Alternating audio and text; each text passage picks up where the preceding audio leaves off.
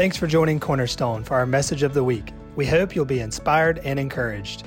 To connect with our church family and to watch our services live, download our app today by texting Sparks Will Fly as one word, app to 77977. That's Sparks Will Fly app to 77977 or by visiting us online at sparkswillfly.cc. Well, obviously, this morning, your pastor is not here, so I'm standing in. It's big shoes to fill, but I'm standing in for my apostle this morning. He is renewing vows for Pastor Dale and Amy Baines over in Jesup, Georgia. And so uh, they reached out, and Pastor Dell and Amy have no idea that Pastor John is in there this morning. So I think when they see the bald headed preacher walking in, they're going to be really excited.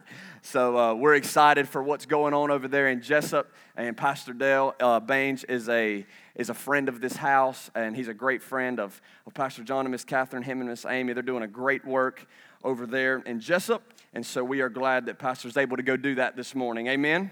I do want to make one more um, quick announcement that this coming Wednesday, we will be having our 412 service. And so that 412 service will be geared toward this topic of baptism. And we are going to uh, have worship. We're going to uh, feed the kids as we always do on Wednesday nights. And then we will be, um, then Pastor John will be actually teaching to Firehouse, I think for the first time. We're going to bring them over here and we're going to baptize a lot of kids. So some of them have just been born again, and some of them just want to rededicate their lives to Jesus. And so we're going to do that. And so I just want to ask you guys, as the Cornerstone family, to be here. I would just ask that if you can, I know it's a Wednesday night, even if you're late and you're getting off from work, um, I would love, love, love for you guys to be here and I'm just being supportive of those guys. Hey, maybe you want to come and get dunked, and so we can probably make that happen too. So, me, myself, for Abby and I and my family, I think we've been baptized like 30, 40 times. So uh, it doesn't matter if you've done it before, you can do it again. You know, Paul said that he took a fresh vow of consecration to the Lord. And so that's what I like to think of baptism. We don't just do it just one time, but it's literally where we're being reburied with Christ and raised into the newness of life. Things that have held us captive, things that have held us bound in bondage. When we go under that water, man, all of those things wash away. Amen. And we come up a brand new creation in Christ Jesus. So if you can be here on Wednesday night, I want to ask you to just come and um, Pastor will be bringing the word. Matt and Nicole, they are coming back from a cruise. Uh, today they've been gone for a week, so they're getting they're getting refreshed. Matt and Nicole hardly are ever gone; they're always here, and so um, but they're not here this morning. How many of you were in the service last Sunday when Matt Thomas led worship? Were you here? Come on, were you not blessed by that? That was amazing. I really felt like that when, um, that when Bethany began to sing that uh, goodness of God, I just felt like that we were kind of piggybacking off of what was going on in here last Sunday. How many of you can say that in your belly you just felt the victory of God? I felt victory in the room last Sunday. So we're just going to piggyback right off of that this morning. And so if you have your Bibles, we're going to go to Exodus chapter 31. We're going to go to Exodus chapter 31. This is a bit of a different passage for me, but I uh, I have come kind of like Dr. Rod Parsley this morning. I didn't come to say something, I came with something to say. So I feel it in my bones this morning. I have been stirred this week to preach the gospel. Pastor told me he was going to be gone, and so I have been locked away with God, and I do believe that I do believe that I have heard his voice. So we're going to go to uh, Exodus chapter 31, verse 1. Allie Mac, where'd you go, girl? Where you at? Get up there and help me. That's my sister, if y'all didn't know. So I could talk to her a little bit meaner than I would. She used to think her brother was crazy, but now she actually likes to hang out and listen to me a little bit. So, anyway, she's shaking her head. No, that's not the truth. He's lying just because he's preaching to the people. But anyway, Exodus chapter 31 is where we will be this morning, and we're going to begin reading in verse 1, and it goes a little something like this.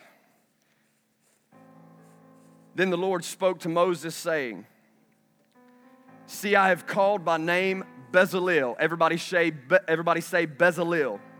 See, I've called by name Bezalel, the son of Uri, the son of Hur, of the tribe of Judah.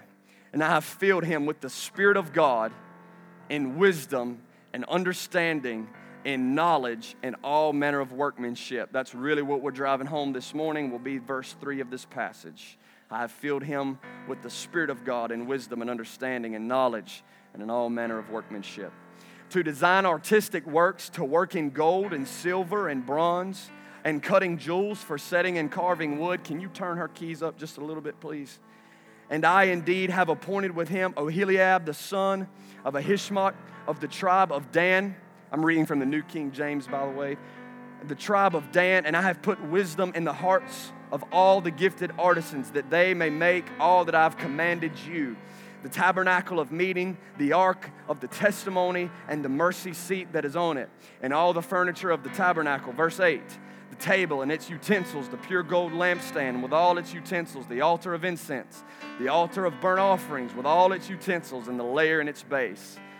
Verse 10 the garments of ministry, the holy garments for Aaron and the priest, and the garments of his sons to minister as priest, and the anointing oil and the sweet incense for the holy place, according to all that I have commanded you, they shall do. Let's turn our attention back to verse 2 this morning, speaking of Bezalel and what type of man Bezalel was. It says, See, I have called by name Bezalel, the son of Uri, which will be important later on, the son of Hur, which will also be important later on, of the tribe of Judah, verse 3 again. And I have filled him with the Spirit of God in wisdom and understanding, in knowledge, and in all manner of workmanship. Place your hand on the neighbor of the person next to you, grab them by the hand pull them in tight. Hope you brushed your teeth this morning and put on some deodorant. If you're not, you probably you probably wishing that uh, they're not sitting by you.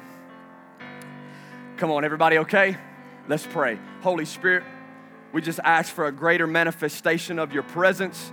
I pray the Ephesians 1 prayer this morning that Paul prayed. God, that you would open the eyes of our understanding, enlighten our hearts. God, as I preach and teach your word this morning, I declare, Lord, and I ask Lord, that you would hide me behind your son Jesus. You would hide me behind your cross. God, let the people of God not hear Stanton this morning, but Holy Spirit, let them hear Jesus. Let them see Jesus. God, if they hear my voice, nothing will change about them. But God, if they see Jesus face to face, if they hear the voice that's like a rushing mighty river, the voice of many waters, one touch from you, one embrace from you, God, it changes us forever. So, God, I pray for an encounter today. Lord, let your kingdom come and your will be done on earth here as it is in heaven. God, let us go from glory to glory. Let us learn something today from the deep, deep treasure box of your word. God, you are alive. You are not dead, but you are speaking. God, you're not a statue in heaven, but you are alive. You are breathing. You are moving. So today, Holy Ghost, I wish I had just at least 10 people to help me pray this morning. God, speak to us this morning. We have a burning desire desire to hear what thus saith the word of the Lord Jesus. So, in the mighty name of Yeshua the Christ, help me this morning, open our eyes. In Jesus' name, amen. I want to speak to you this morning from the topic of the Bezalel anointing. Everybody say that the Bezalel anointing. That's what we're going to talk about this morning. How many of you know that we, the church, are not to be impacted by the culture? But the church, as we hear the man of God speak every almost every Sunday, he will make a comment that is something along these lines.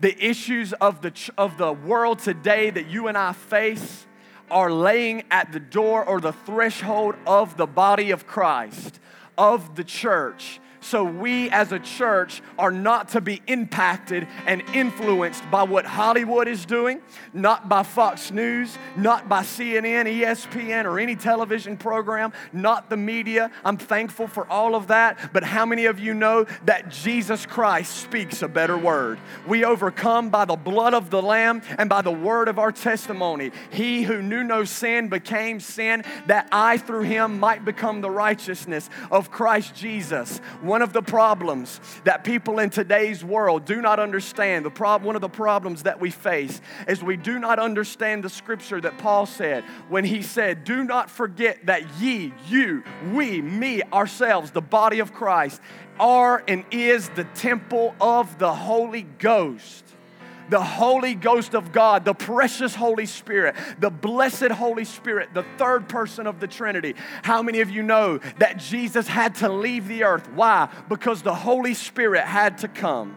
How many of you know that, that Jesus and his disciples were walking together on the earth and they were doing ministry together and they were doing life together for three and a half years? And in those three and a half years, those apostles, the only thing that they knew, Philip, Bartholomew, uh, Bartholomew uh, uh, Peter, James, John, all the different apostles and disciples of Jesus, they walked with this man, the greatest man to ever walk the planet, for three and a half years. And then Jesus says this It is best for you that I I go away. How many of you know that would probably be a pretty startling statement when you have come to know this man as the Savior of the world and now he's getting ready to leave you? Why? Because the precious, powerful Holy Spirit had to come. And now he is not long, he's not just going around everywhere, he's not just sitting up in heaven, but when he died on the cross and rose again, he sent us the Holy Spirit to dwell on the inside of us. So, our prayer is not that God, you would dwell in us, because if we have accepted Jesus Christ, He is alive in us, friend. But it's not Jesus that's in us. It's not Jesus that's here on the earth today. It is the Holy Spirit. The Holy Spirit is the most ignored person on the face of the planet. In our churches today, all over the world, there will be a lined out program. We will do three songs. The preacher will come up. He will receive of the tithes and the offering. After the preacher receives the tithes and the offering, he will preach a nice three point sermon. There will be an altar call. People will repeat a prayer. After those people repeat the prayer, everyone will clap. They will go to a buffet and they will have chicken. I can tell you this morning that if you are sitting here, you are destined to not just be a born again believer. That is only the first gate. Then we get to inherit something called the kingdom lifestyle. John the Baptist did not come saying, repeat a prayer and get saved. John the Baptist proclaimed, repent for the kingdom of heaven as at hand. The kingdom of heaven. Heaven far off. Yes, heaven is in us. And if you can dig it down enough, you're actually in heaven right now, friend. But let me tell you something the kingdom of heaven, the kingdom is on the inside of you and I. So I don't never want to just sell short. You know what I'm saying? For just repeating a prayer and just going to heaven. I want to do that, but I want to walk through, walk through every single door that God has for me. The Bible says in the New Testament, ask and it shall be given to you. Seek and you shall find. Search it out and God will do it. It is the glory of God to conceal a matter, but it is the honor of kings to search it out. You may not know this this morning, friend, but you are a king and a priest of the Most High God. First, where's that in the Bible? First Peter 2 9. You are a chosen generation, friend, a royal priesthood. Come on, we are a city, city that is set on a hill. In the Gospels, it says this No man lights a lamp and hides it under a basket and hides it in an obscure place where no one can see it. But a man that lights a lamp puts it out for everyone to see. In my living room right now, there is a lamp, friend, that's turned on and it's giving light. Zoe's there, our dog, so we turn a little light on for her so she's not in the dark. But if we put a blanket over that lamp, there is no light in the room, amen? But if we leave the lamp on, that lamp is giving off and it is generating light. I don't know what uh, pastor or leader, and I bless that man of God, told you that this was the song for everybody to sing. This little light of mine, hey, hey, hey, I'm gonna let it shine. That couldn't be further from the truth, friend. You do not have a little light on the inside of you, you have the light of the world on the inside of you. And that's not a small light. That is the light of the world. Jesus did not come to save the church. He came to save the world. He is not the light of the church, He is the light of the world. The apostles' prayer was not, My Father, who art in heaven, hallowed be your name. Your kingdom come and your will be done on earth as it is in heaven. It was not my Father, it was what? Our Father. The Bible says that Bible says that in the kingdom of heaven there's many, many rooms. Amen. So there's room for all of us in the kingdom this morning. Aren't you glad this morning that Jesus is not too tired for your stuff? He's not too busy. That's the reason why one man, Jesus, on the earth, he went to go be with Yahweh Father, and now Holy Spirit is everywhere. He is the only omnipresent God. He's not like Allah. He's not like Muhammad. He's not like Buddha. They can only be statues that cannot talk, that do not live, that cannot breathe. But the Holy Ghost of God Himself is speaking, moving, breathing, and alive on the earth today. Can I get an amen? The Bezalel anointing, right? All right, so here we are. We have failed because we ourselves, as the church, see God and we have painted this picture of God being holy and God being sovereign. God is holy. How many of you agree with that? God is sovereign. He is all knowing. He is the El Shaddai. But if we believe that He is only holy but does not care about us, we have failed. If we have painted a picture and illustrated a piece of artwork that only says God is righteous and He is holy and He is judge, yes, He is, but He is just as much concerned. He is just as much Daddy God. He is just as much Abba and so what happens is, is we see God is far off and he's like a judge in heaven and he's getting ready to just judge that you're guilty. That is not the heart of our Father, friend. God is so good that we cannot even wrap our brains around the mystery of heaven. Do you believe that this morning? So just as much if he's if he's 100% holy, he's 100% interested in your life if he's 100% just and all knowing, I agree with that. And I'm thankful for that. But Jesus is not just holy, friend. He is interested, He is loving, He is gentle, He is kind, He is full of joy, full of creativity. We can't wrap our brain around Him. And men, and God, men of God all over the world today will try to wrap their brain and t- try to tell you that God is this and God is that. And He is, believe me. All you have to do is open the scriptures. But I want to tell you something, friend. Jesus Christ is a mystery. He is, he is full of wonder. We could search for him, Miss Katie, for the rest of our lives and never truly figure him out. That's how beautiful he is. Do you believe that? That's how, that's how mysterious he is. He is the God of mysterion. He is literally God of mystery, wonder, signs. Literally, we're talking about the God now in Revelation 4 that has 24 elders and four living creatures circling the throne. That's, that's not a boring God, right? Okay, so, this God is full of creativity and He is full of joy. He is full of wisdom. The kingdom of heaven is not meat nor drink, but righteousness, peace, and joy in the Holy Ghost at the right hand of God are, is joy and the pleasures forevermore. If you are beat down this morning, if you are discouraged this morning, if you are lost this morning, let me tell you, and you can walk out of here assured this morning that Jesus knows your situation. He is never going to leave you, He is never going to forsake you, and constantly He is praying for you. Do you know that this morning? Two thirds of the Trinity is praying on your behalf this morning. We don't know how to pray as we ought. But the Spirit Himself, with groanings and utterings that cannot be uttered, is making intercession on behalf of you and I. Psalm 77 says this God, the Lord, said to my Lord. Again, the Lord said to my Lord. What, what are you trying to say? God the Father and God the Son are having conversations about you right now. They're talking about you. They're saying, look at that Brian Basso down there. Boy, is he good looking. That's my man. He's a man of God. When Gideon was getting ready to go fight the Midianites, he didn't, know, he didn't even want to fight the Midianites. He was hiding in, a, in an oil press. And the first thing that God the Father did was say, Gideon, rise up, you mighty man of valor. When we hear Jesus' voice, the audible voice of God the Father in, in, in all of the New Testament, what he is proclaiming over Jesus, we see the audible voice of Jesus twice in the New Testament.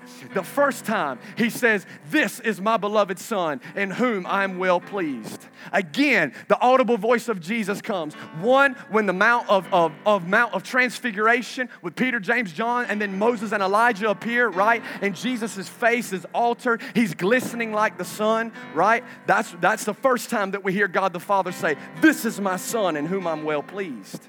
Again, when John the Baptist baptizes Jesus before he goes into the wilderness, we see the audible voice of God saying this this is my beloved Son, in whom I'm well pleased. I want to tell you something this morning, friend. God is really concerned about you realizing how big of a deal you are.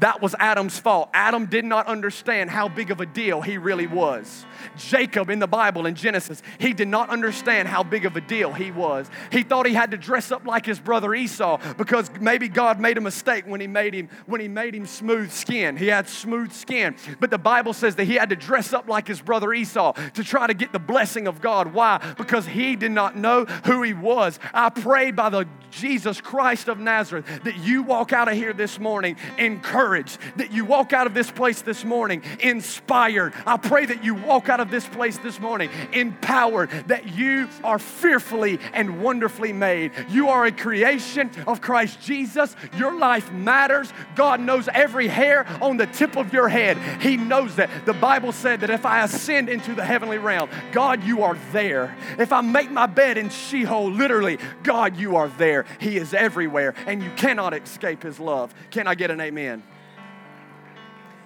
God's dream is not for our churches to look great. I promise I'm going somewhere and all of this is going to make sense, okay? Just give me a minute to lay some groundwork. God's dream is not for our churches to look great. God's dream is a picture of Revelation 22. What is Revelation 22? At the top of Revelation 22, it says Eden restored. God is longing for the day of the new Jerusalem. What is the new Jerusalem? Where the kingdom of heaven has overtaken, and you and I, as sons and daughters of God, begin to walk and we begin to talk in our royal identity in Christ Jesus. Adam didn't know anything about spiritual warfare, friend. Adam didn't know anything about a three point sermon and worship and how we do church today. The only thing that Adam knew was that God was good, God loved him, and they walked and talked in the cool of the day. That is God's heart for our cities to rebuild the ruins, the Isaiah 61. Isaiah 61, the prophecy of Isaiah 61, is directly connected to Exodus 31 with Bezalel, and I'm gonna show that to you in just a minute, okay?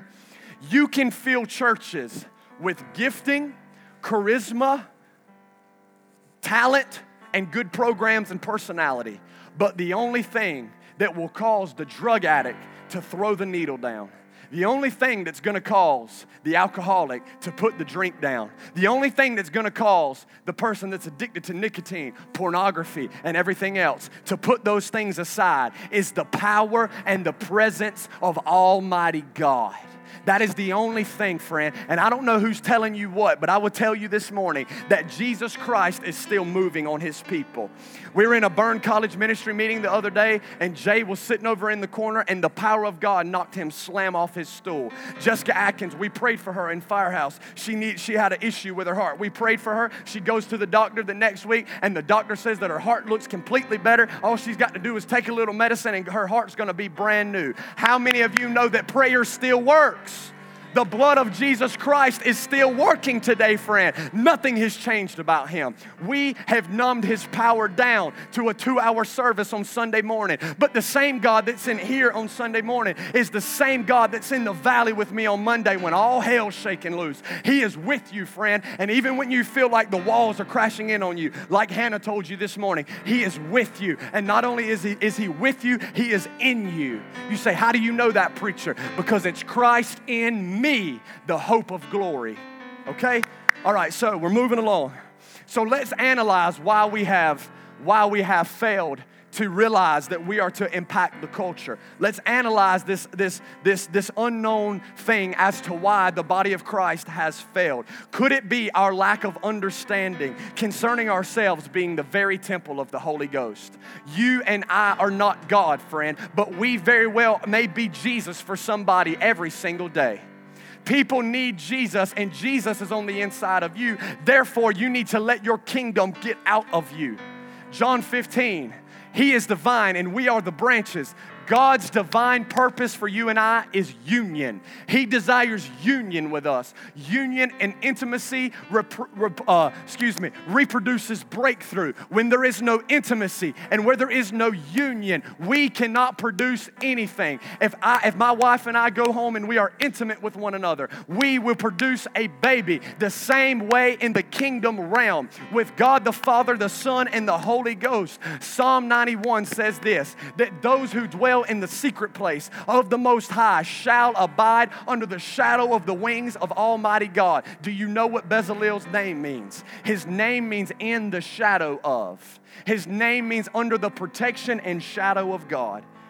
Our eyes never get opened if we don't if we fail to not pull back the blinders from our eyes and to see that God is not just in here but he's moving everywhere on the earth because of our own personal insecurity, we never we, we fail to never we fail to never look outside the walls of our church and we fail to realize what God is doing on the earth. John the Baptist came announcing the kingdom of heaven is at hand, not go start a church and not go repeat a prayer and let's get everybody saved. I'm thankful for conviction, but as the great Damon Thompson says, let's not stop at the convicting power of the Holy Ghost and let's just not stop with altars being filled. Let's live a kingdom lifestyle that I'm not just living convicted, friend, but I'm living convinced that I'm a son or daughter of God. And I have an elder brother named Jesus. And that elder brother named Jesus calls you his first name, beloved, and last name, son. First name, beloved, last name, daughter.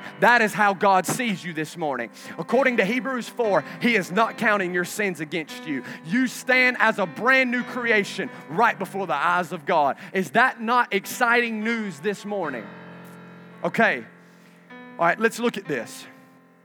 Old wineskin says, fill a church, get a lot of people, have everybody parking way down the road, feed them, get more people, get more people, get more people. God had 12. That's all he needed. And those 12 were deep individuals. There's no 500 people in this room this morning, friend, but I believe by the power of the presence of Jesus that we are a deep people in here. We love one another. This is our family. Are you thankful for the family of God this morning? So I don't want to just feel good churches and repeat prayers of salvation. I want to do that. I want to see people go to heaven, but that's a miserable place to stop, friend. I see kids go off and they have an encounter with God. They get radically set free from all these different things. And in six months, they're right back in the sin that they were in before they ever got there. Why? There was no family, there was no homestead, there was no mother, there was no father. There was a good old preacher who was preaching the gospel. And that old kid that just had an encounter with God is not in an environment that is conducive for what he just experienced. So that's why I'm thankful for Cornerstone. That's why I'm thankful for Pastor John, because he has created a place where the freedom of God and the presence of the Lord is top priority. We don't have it all figured out, but one thing that I can tell you is that we're going to go after God, we're going to make his presence first, and we're going to do life together. That is his heart. That is my heart. That is our heart. That is the leadership of this house. We burn to see families swept, not just in big corporate revival, but we want to see you living in personal revival. Revival is not just meetings, it's not just salvations and being slain in the Holy Ghost. Revival is personal, it's on the inside of you. It is the light that you are cultivating on the inside. Damon Thompson says this the answer for the world around you is the world within you. The answer for the world around you is the world within you. Song of Solomon 1. The Shulamite bride says this and Song of Solomon 1, the Shulamite bride says this I have not even yet tender, uh, tended to my vineyard within. I've not yet even tended to my interior garden. Therefore, how do you expect me to tend your garden? I've been toiling in the sun all day. What is the garden? The garden is the picture of the inside of you and I, friend. There is a garden, there is a spirit man in a spirit realm that is way more real than the natural realm, than what you could ever see. Do you believe that this morning? So, our interior garden is very important. Romans 8 says this that all of creation, all of the world, is groaning and longing for the manifestation not of Jesus. All of creation is longing and groaning and standing on tippy toe for the unveiling of the sons of God. Eh, for the unveiling and the coming out and the explosion of the sons of God. You want to see revival, friend? You want to see a movement? Let a baptism of love come over your heart and begin to love those who don't have anybody else to love them. Begin to feed the poor, begin to clothe the naked, begin to let your light shine. That's not a little light, that's a big light, that's the light of the world. Begin to let that light shine in every day.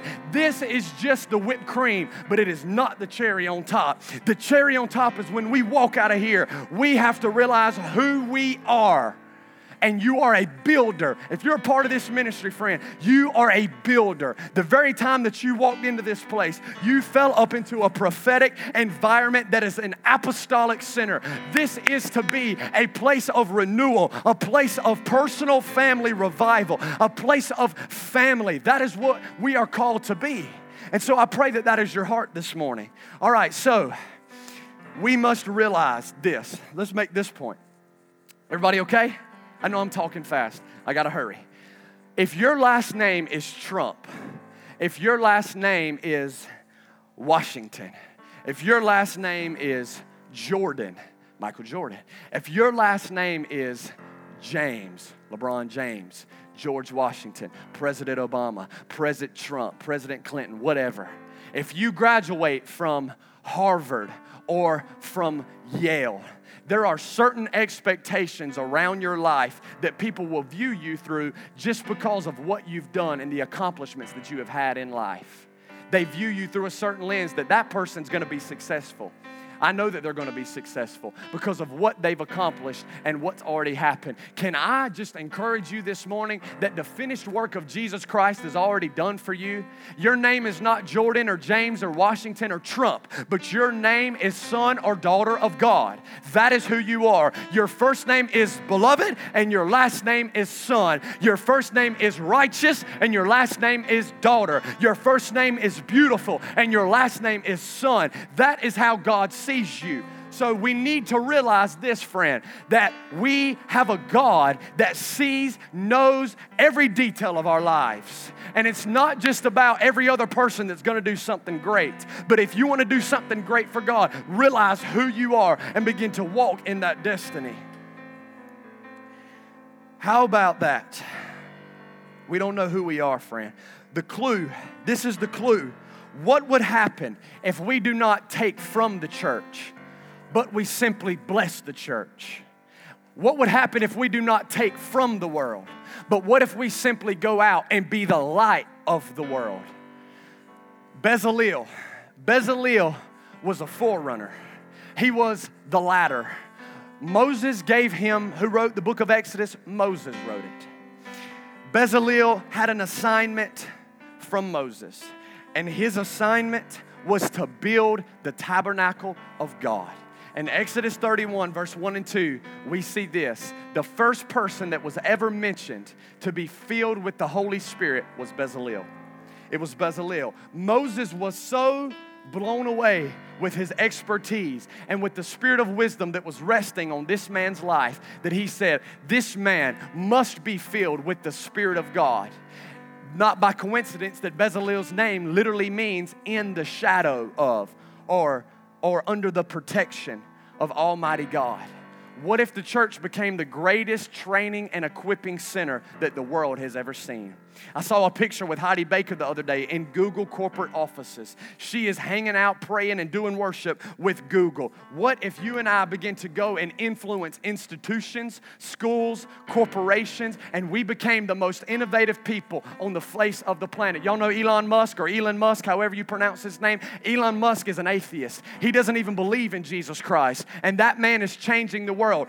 You can do a lot of great things with gifting and with talent and with intelligence. But when you function under the Spirit of God, you can function in a whole other realm, friend that eye has not seen, that ear has not heard. That is what Bezalel knew. Moses said, Oh my gosh, do you know how old Bezalel was when he created the tabernacle for the glory of the Lord to dwell? Do you know how old he was? 13 years old. What's my point? The point is that I believe that this generation is going to run with the ball and it's going to take Malachi 4 6. It's going to take the hearts of fathers turning to sons and the hearts of sons turning to the fathers. And if the hearts of fathers can turn to the sons and the sons to the fathers, I believe that we're not just going to see a double portion because in the natural it is additional, but in the spiritual realm, as Fiaz would say, it is multiplication. Elijah to Elisha, Paul to Timothy. That is what we see.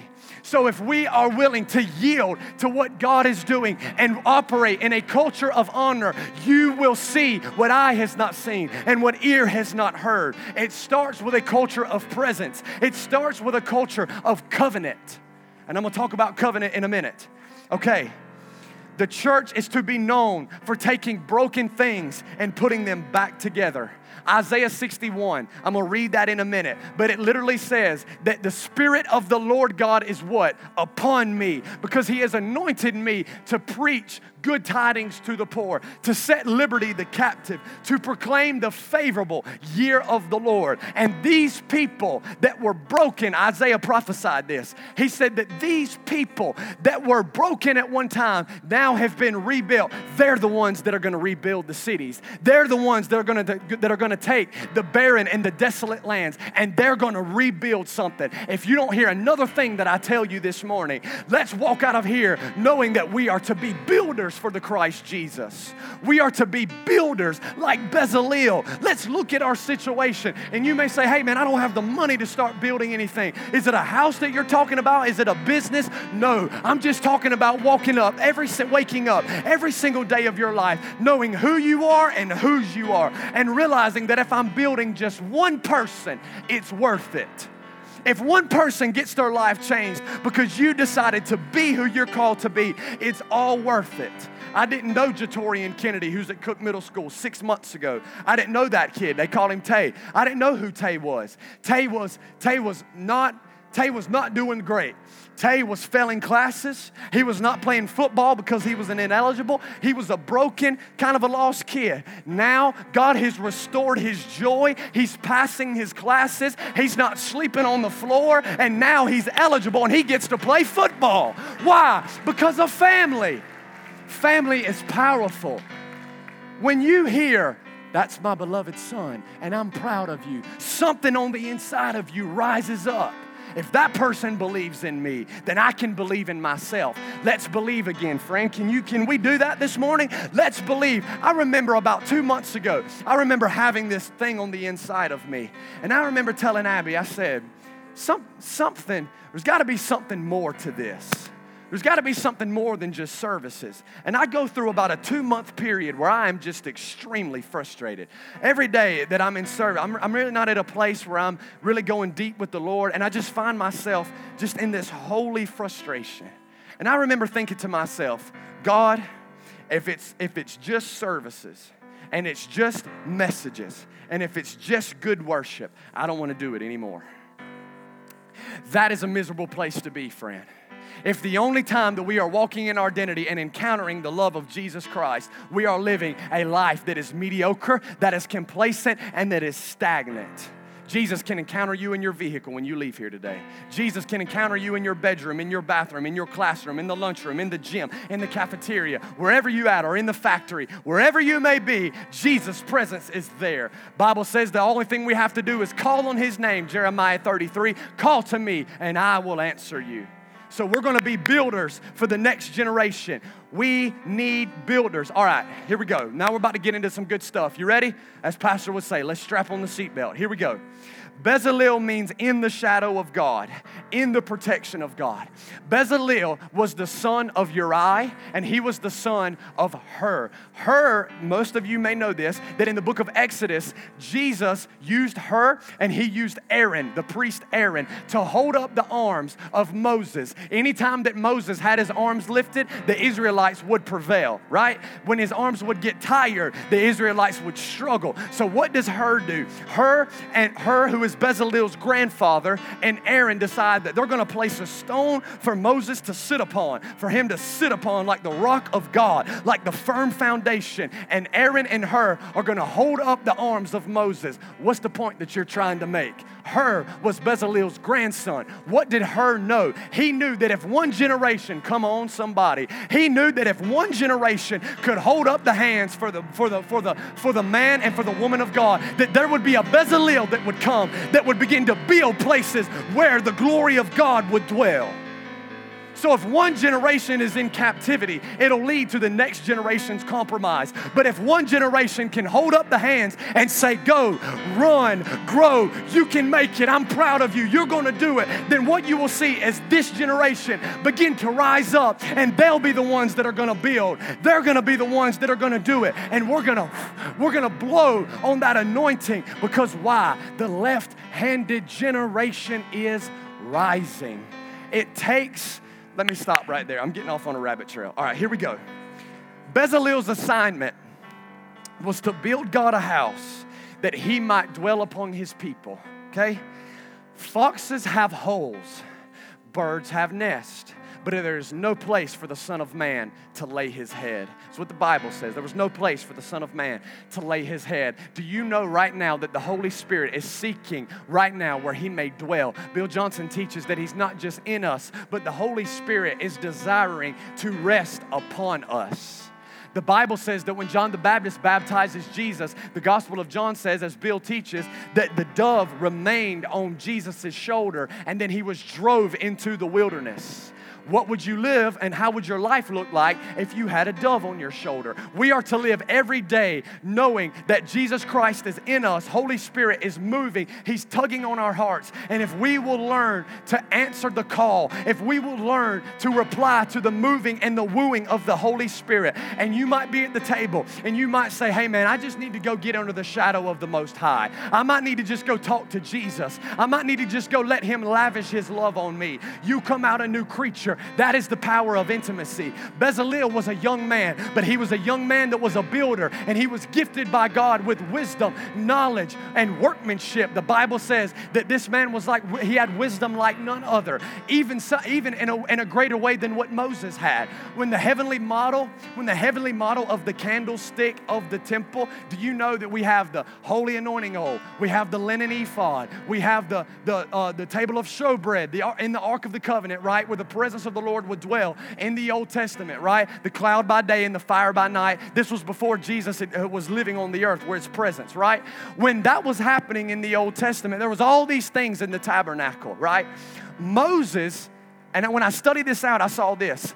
Moses actually did it in inverted order. Before you see Bezalel, you see all the things and everything else that's going inside the temple, but Bezalel decides to build the temple. Moses, in humility, says, You know what? That man must be filled with the spirit of wisdom. He doesn't rise up in anger, he doesn't rise up in arrogance, he doesn't rise up in bitterness, but says, Wow, the latter must be really greater than the former. And it's not about dotting every I, and it's not about crossing every every T. And it's not about getting a lot of people and feeding them really good food, but what it is about is the presence of God. And just like Joseph, the Bible says that when he was sold naked on the auction block, the Bible says that God was with him. And I want to tell you this morning, friend, God is with you. And if God is for you, then who in the world can be against you? The battle is not yours, but the battle belongs to the Lord. No weapon formed against you shall be able to prosper. A thousand may fall at your side, and 10,000 at your right hand, but it shall not come nigh your dwelling place. It was wisdom. This is what we're talking about this morning the spirit of wisdom. It was wisdom that gave Bezalel the skill and the ability to get this task done for Jesus. Bezalel was given a supernatural wisdom to take the task of this artistic excellence. In the Old Testament, when somebody was filled with the spirit of wisdom, you saw creativity, you saw excellence, but you did not see power. David was a man who pulled New Testament realities into an Old Covenant world, right? Bezalel was functioning under an, under an old covenant, and he had the spirit of wisdom, knowledge, and he was gifted like none other. What would happen if we paint that picture of creativity? Oh, Father, Father God, Yahweh, He is the one that initiates.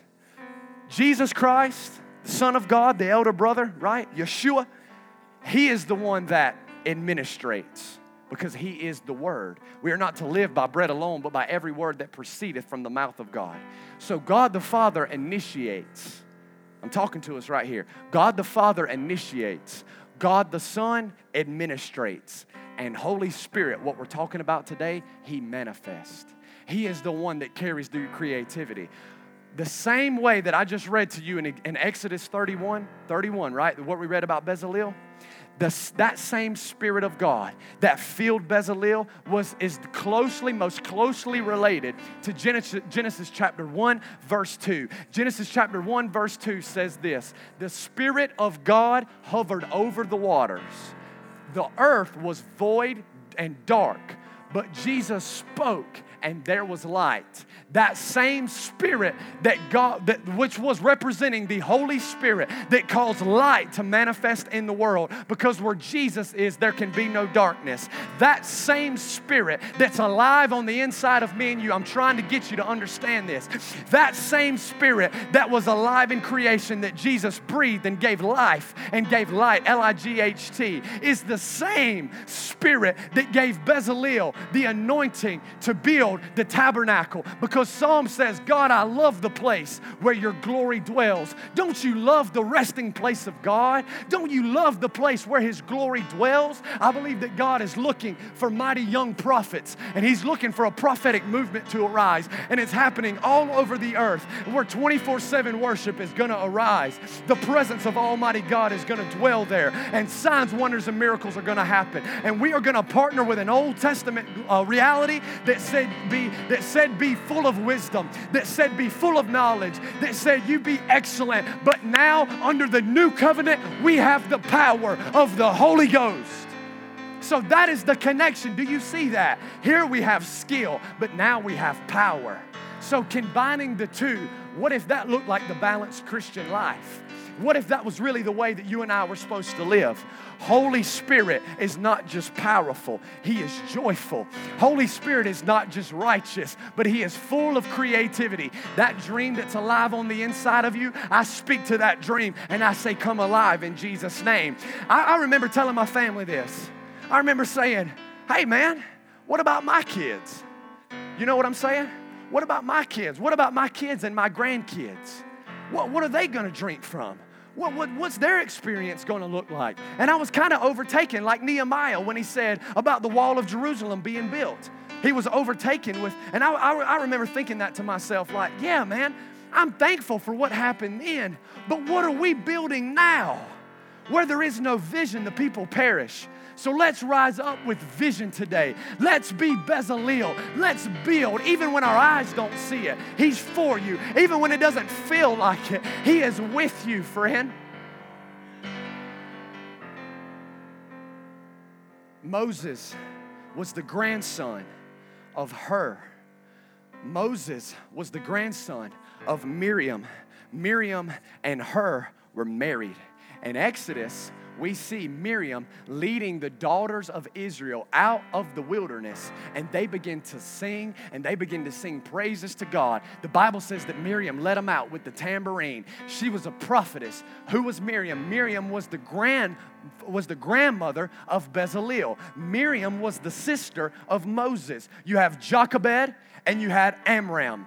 Jochebed and Amram. Amram and Jochebed were the parents of Moses, Aaron, and Miriam. What was the decree by Pharaoh? Pharaoh put a decree out. All Hebrew boys, because of the population problem, all Hebrew boys, we're going to kill them. So so Amram and Jochebed and Miriam, they decide that they're going to put Moses in the basket. They put Moses in the basket. And when they put Moses in the basket, they go down and put him in the Nile River, right? The Prince of Egypt that every children's church has seen in America, right? So they put Moses in the basket. And what does your Bible say? It says that Jochebed and Miriam were there overseeing Moses. And when Pharaoh, I'm talking to you right here, listen. And when Pharaoh's daughter came down to the river to bathe herself because the Bible says that she had a skin disease. Pharaoh's daughter had a skin disease. And when she had a skin disease, she goes down into the cool water to bathe. And she comes into contact with Jochebed. She comes into contact with Miriam. And when she comes into contact with them, the Bible says that she's healed of her skin disease. What is the point? She came up under God's chosen family, she came up under covenant. Her was the one that held up that held up Moses' hand for the Israelites to prevail. Then you had Moses who led the children of Israel through the parting of the Red Sea. That same spirit that parted the Red Sea was the same spirit that was hovering over the waters in Genesis. That same spirit that parted the Red Sea for Moses is the same spirit that Bezalel had when he built the tabernacle for the place of God to dwell. He was a master builder. So when, when Jochebed comes into covenant, when she comes into covenant, when she comes under the umbrella of family, when she comes under the covenant of presence of God's chosen family, things happen. Restoration, listen, listen, restoration is authenticated by covenant. If you need things to get restored in your life, maybe you've laid down a covenant. Covenant brings healing. Covenant brings uh, restoration. Covenant brings the repairer of the breach. It was the right hand of covenant, friend, that, that Ehud had. The Bible says that Ehud, in Judges chapter 3, the Bible says that Ehud had the right thigh of, uh, he had a dagger under his right thigh, and he was a left handed man. So he would have had to reach with his right thigh pull the dagger out. And the Bible says that the ugly, naughty king of uh, King Eglon was killed with, uh, with the right thigh of covenant that Ehud used in Judges chapter 3. It will always be covenant that slays the enemy. I don't like to talk about enemy a lot, but if you are operating outside of covenant and you are disconnected, you are fighting your battles by yourself. It is not by my power, it is not by my spirit, but it is by not by my might, not by my power, but by by His Spirit alone. God who called you is faithful to fulfill every work. All of His promises are yes and amen. And 1 Samuel chapter 19, I believe it is, we see Samuel and we see the prophet Samuel, and he's hanging out with Saul's servants. And Saul's servants say, Go down there. Go down there because I'm trying to figure out what the heck's going on. And when Saul sends his servants down there, they don't return to King Saul. When they don't return to King Saul, Saul says, Hey, he sends another group out. Then he sends another group. He, he, sends third, he sends three rotations of servants to go figure out what in the world's going on with David and what in the world's going on with Saul, with, uh, with Samuel. When he gets there, the Bible says that Saul himself began to prophesy.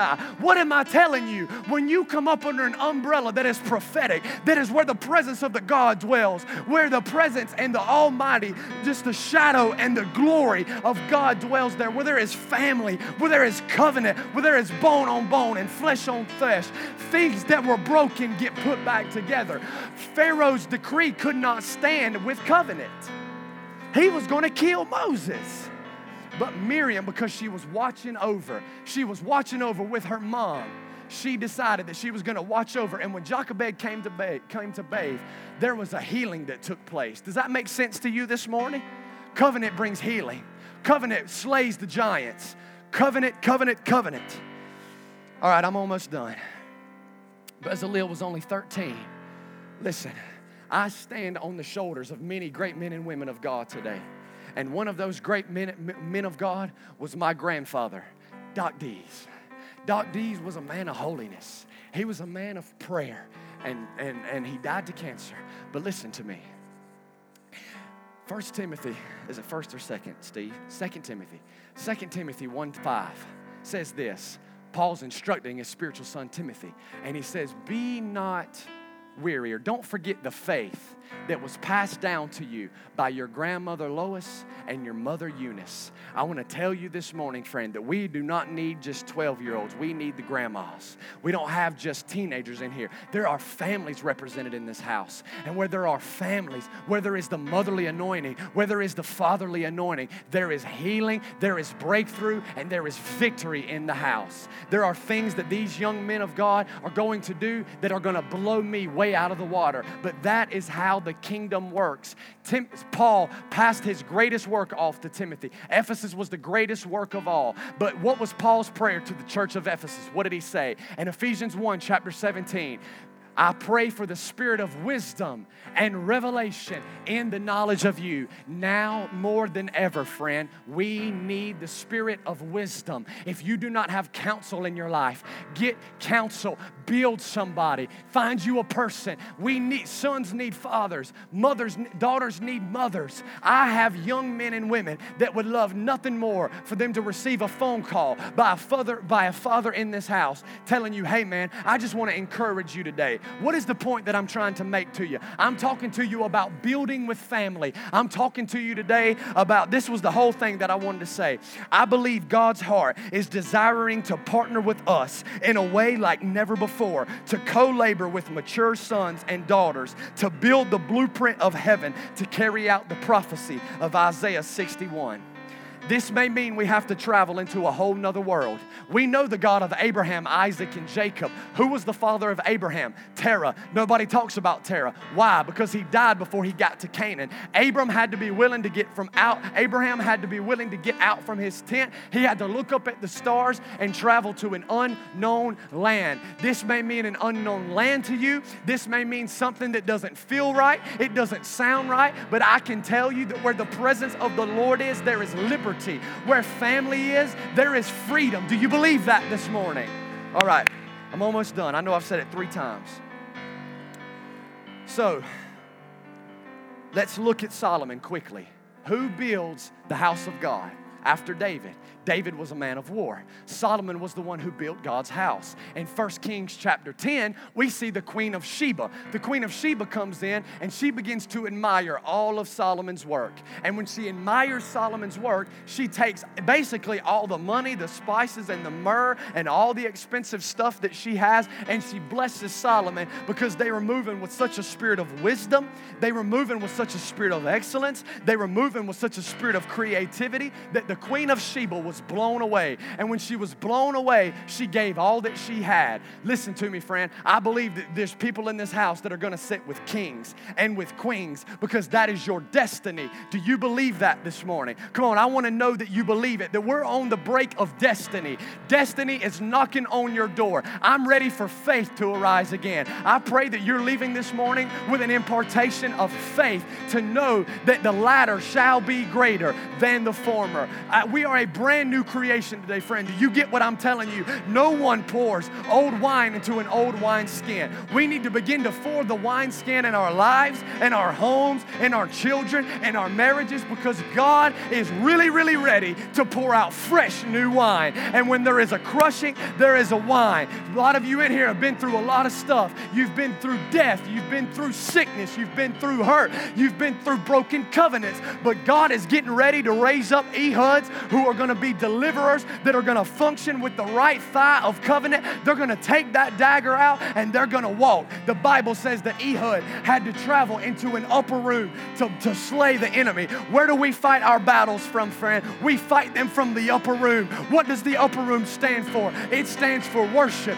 it stands for prayer. We fight our battles through the melodies of heaven. We fight our battles through the cadence and being in rhythm what with God is doing on the earth. God is moving, He's never stagnant, He's never just standing still. God is always moving, He's creative, He's not just staying stagnant. God is longing to build something on the earth but he co labors with man. He co labors with woman. And just like Bezalel, just like Nehemiah, just like Moses, Moses had a tabernacle of sacrifice.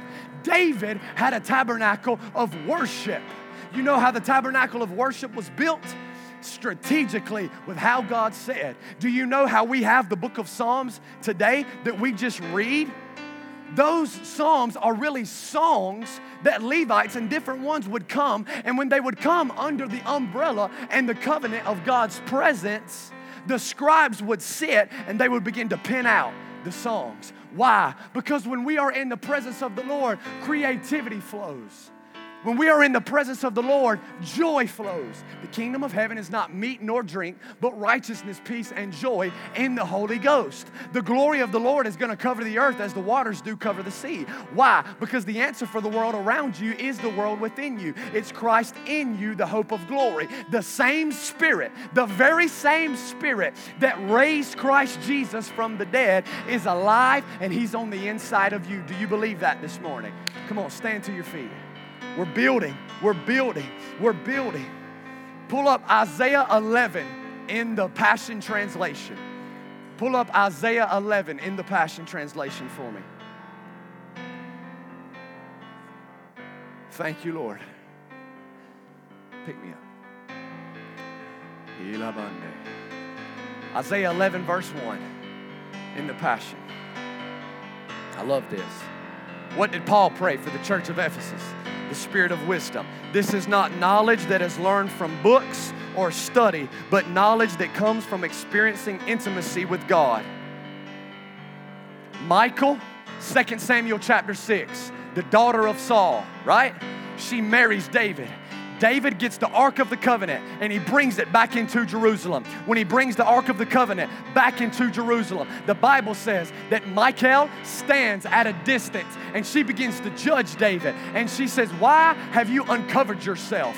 Why, have the, how, why has the great king uncovered himself? And David replies, and he says, I'll become even more undignified than this. What am I telling you this morning? He's raising up, he's raising up passionate worshipers. He's raising up prophetic people that are going to dance like nobody's watching. And just like David built the house of the Lord, and Michal tried to stop it, she tried to judge it. David replies back to her, and she's and he says, she says, Woman, I'm going to become even crazier. I'm going to become even more undignified than this because the God that kept me from the lion, the God that kept me from the bear, was the same God that helped me take down Pharaoh. And if I can take down the lion, if I can take down the bear, God's going to allow me to slay your giant with the spirit of wisdom. David operate. You got Isaiah uh, 11 for me, Gav? David operated in vulnerability, honesty, excuse me, vulnerability, creativity, authenticity, and originality. Just like Michal, David's wife those who stay at a distance, who are disconnected and refusing to break their boxes like the lady with the alabaster box, will remain barren, never producing anything. Give me Bible, Stanton. Here's Bible. The Bible says that when Michal judged David for his elaborate worship, that she was struck barren and never had any kids. Intimacy and union, union with God, we will reproduce. So, Bezalel was under the shadow of God. Therefore, he could reproduce with the spirit of wisdom. All right, that's okay if we don't have it. I got it right here. Isaiah 11. Look here. Look at this.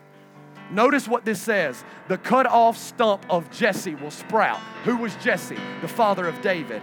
A fruitful branch will grow from his roots, and the spirit of Yahweh will rest upon him. Look, this, this is the seven spirits of God. Look at this. The spirit of Yahweh will rest upon him. The spirit of extraordinary what?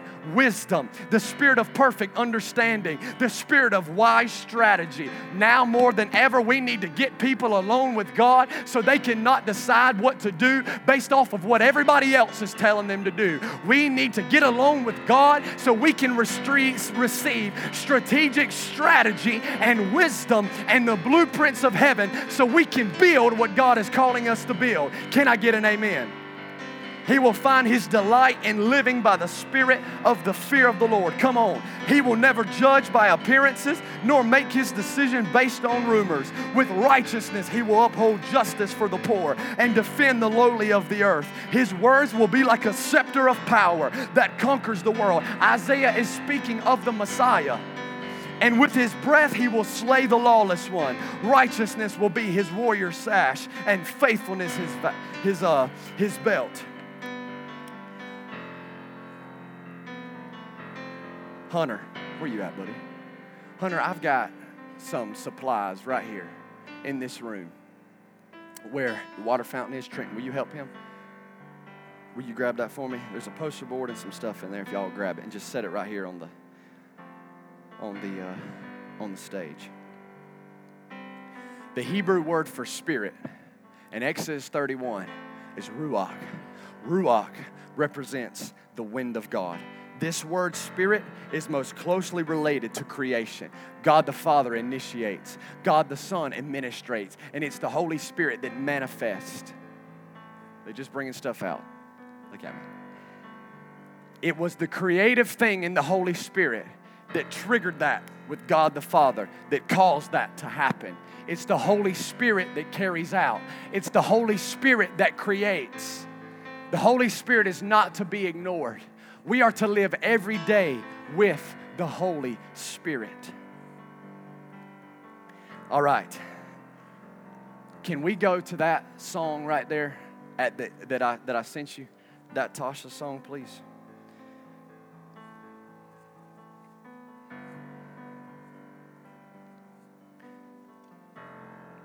We're going to do one more thing, and I'm going to let you go home. Turn it up when you get it. I want you to lift your hands. Thank you, Lord. Look here. This spirit right here that we're talking about, man. This spirit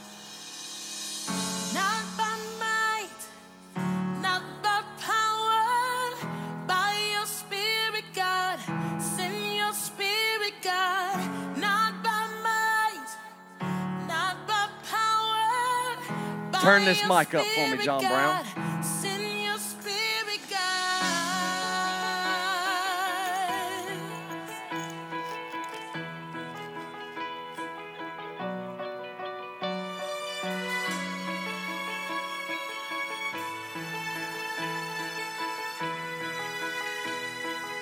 Everybody lift your hands. This same spirit that Bezalel used this same spirit was the one that enabled the prophets to prophesy. This spirit will be poured out in the last days. Joel 2, there's an army coming. This spirit revives the dead. Ezekiel chapter 37. This spirit imparts wisdom for understanding. 1 Kings chapter 10, where the queen of Sheba is blown away with Solomon's wisdom. This spirit, by the gust of his nostrils, the Lord piled up the waters of the Red Sea. This spirit is the spirit that Jeremiah spoke of concerning, concerning the entire wind, the four winds, the north, the south, the east, and the west. Job 33, chapter 4 The Spirit of God has made me, and the breath of the Almighty God gives me life. The creation that we see today, friend, manifested because the Holy Spirit enacted the creative desire of the Father. Listen to this. Holy Spirit is called Holy Spirit 96 times. The Spirit of the Lord 28 times. He is the helper four times by Jesus. And John 14, 16, he's called the helper. That word helper there is parakletos. Parakletos is two words put together in the Greek para and kalitos. Para means close, kalitos means called by God. When you put the two together, come on, somebody, you've got the Spirit and you have got a calling by God. If man puts his hands on you, nothing will happen. But if God puts his hands on you, you will never be the same again. Whoa, he's the helper four times. He's the comforter. He's the spirit of truth. He's the spirit of counsel in Isaiah 11. He's the spirit of wisdom, the spirit of might, the spirit of knowledge. Come on, catch the wind right there, man. Spirit of the fear of the Lord. He's the spirit of glory. He's the spirit of power in Isaiah 4. He's the spirit of life in Romans 8. The spirit of love, power, and a sound mind in 1 Timothy. He is the spirit of prophecy and the spirit of revelation in Ephesians. He is worthy. Come on. He is mighty and he is awesome. Bezalel meant under the shadow of God. And Psalm 91 says that those who dwell in the secret place of the Most High shall abide under the shadow of El Shaddai. You're safe in His arms this morning, friend. You're not just safe. God's calling you to build. And we got a builder right there that's been here for a long time. And I felt like the Lord said to do this today. And I wish I had somebody to help me pray. But this is what God is saying. Let's build. Let's build. Let's build. Do you believe that this morning? Come on, we're gonna build the place of God. Let's build, friend. We're gonna build. We're not gonna lay dormant. We're gonna build. Look, this is what happens. Turn me up. Some of y'all need to put your helmets on again, man. Strap your boots up again. Get your hammers and let's build what God's saying to build. Do you believe that, man? Come on. Look at this. This is the consequences of what happened. I want you to turn this down just a minute and then we're going to turn it back up. Look, Holy Spirit is permanently called closely alongside each of us to provide coaching, direction, and instruction and counsel in our life journey. He is the friend when we don't have a friend. He's always there. This is the consequences of what's gonna happen when we choose to build with God. Everyone, raise your hands and I'm gonna pray for you. Here are 10 things that are gonna happen in Jesus' name. I declare it. We're going to tap into ancient wells, prayers and prophecies. Sons and daughters are going to be raised up, and we're going to send them out with the DNA of this house. Fulfillment of prophecy. The entrepreneurial spirit will rise. Our city will shine for God. New businesses and institutions will come. Wisdom from heaven. Spirit of the Lord being our primary marking that symbolizes us as we build the body of Christ moving in unity and not dysfunction. There will be a fresh wave of adoption that hits the earth. An army of people. Do you believe what I'm saying this morning? An army of people actually believing that God is who He says He is. We believe Christ in me is the hope of glory, and we will create and build the heavenly model when we become the chosen generation and the royal priesthood. Put your hands together for Jesus. Let's pray. Y'all ready? Let's pray. Lift your hands up to heaven. God, we say we're going to build, Lord. We're not going to be shy. We're not going to be timid. We're going to do what you're telling us to do. God, give us strength. God, let us run the race like Paul. Let us build. Let us not grow weary and, and just doing small things.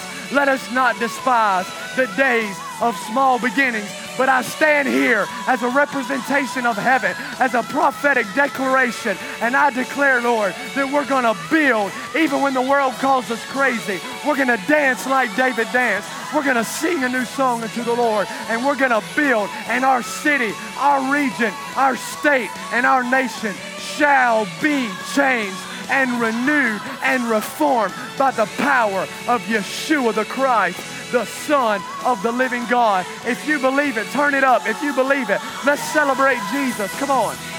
Come on, we're going to build. Oh, come on, you can do better than that. Come on. We're going to build, Lord. We're going to build. We bless you today. In Jesus' name, you are dismissed. Let's go build. You ready? Let's go build what God's saying to build. We hope you enjoyed our message of the week. Thanks for joining us. Our passion at Cornerstone is our family atmosphere built on deep relationships. We want to connect with you. Please take a moment and download our app and connect with us on social media to stay updated with all things Cornerstone. We pray you have a wonderful week.